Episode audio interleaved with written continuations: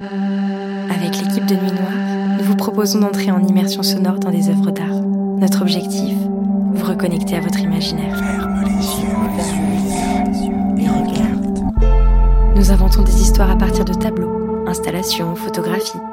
Évidemment, pour les puristes, ce n'est que le fruit de notre imagination. L'imaginaire, on adore, on adore, passionné, beaucoup, passionné, passionné, à la folie. À la folie.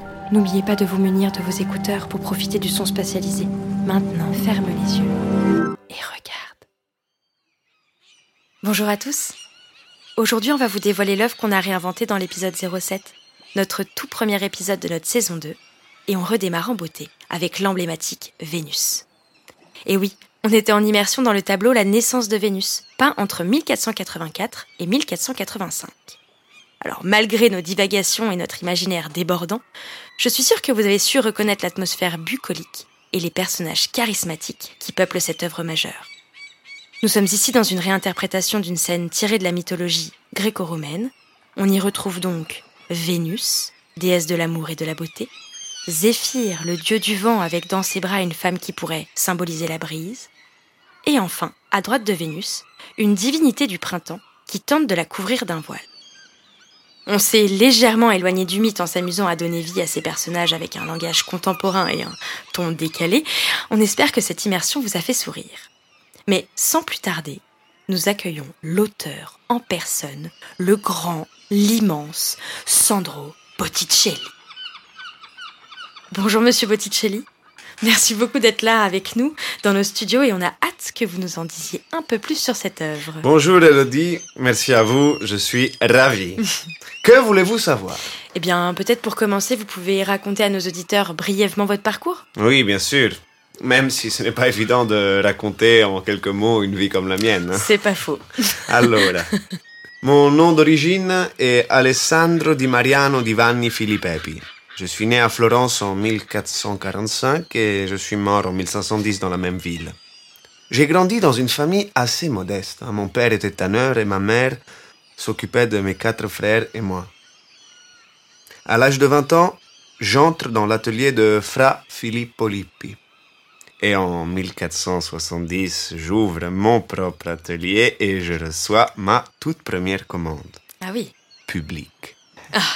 Je crois que c'est en mille quatre cent quatre-vingt-un que je suis appelé à Rome par le pape Sixte quatre pour décorer la chapelle Sixtine. Wow.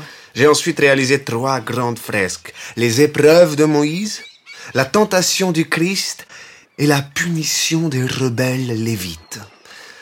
Mais je n'ai pas été satisfait par l'accueil réservé à ces fresques et je suis revenu à Florence en décidant de ne plus jamais quitter ma ville natale. À peine rentré, j'ai peint pour la Villa Medicea di Castello, de Laurent de Pierre-François de Médicis, Le Printemps et La naissance de Vénus, qui sont mes œuvres les plus connues. Oui, bien évidemment. Et d'ailleurs, on espère qu'on a fait honneur à cette grande œuvre qu'est La naissance de Vénus. Dites-moi, quelles ont été vos principales inspirations picturales ? Cette Vénus est en provenance directe de l'Antiquité.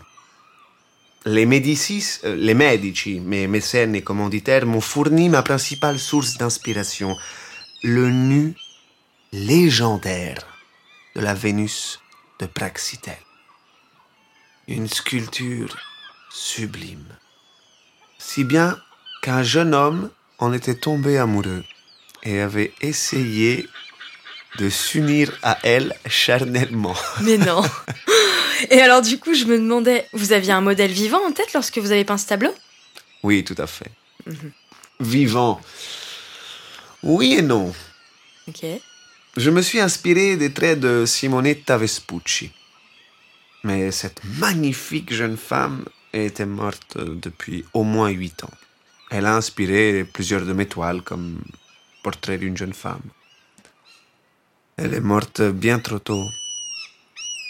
À vingt-trois ans, Santo Cielo.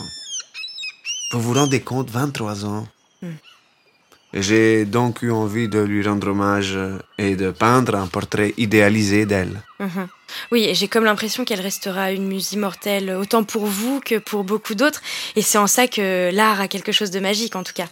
Oui, vous avez tout à fait raison, Elodie. Et je suis enchanté de voir que cette peinture qui m'est si chère continue d'inspirer sans tomber dans l'oubli. C'est la plus belle des récompenses, croyez-moi. Mmh. En tout cas, merci beaucoup, Sandro Botticelli. C'était un immense honneur de vous avoir avec nous et de nous avoir livré tous vos secrets.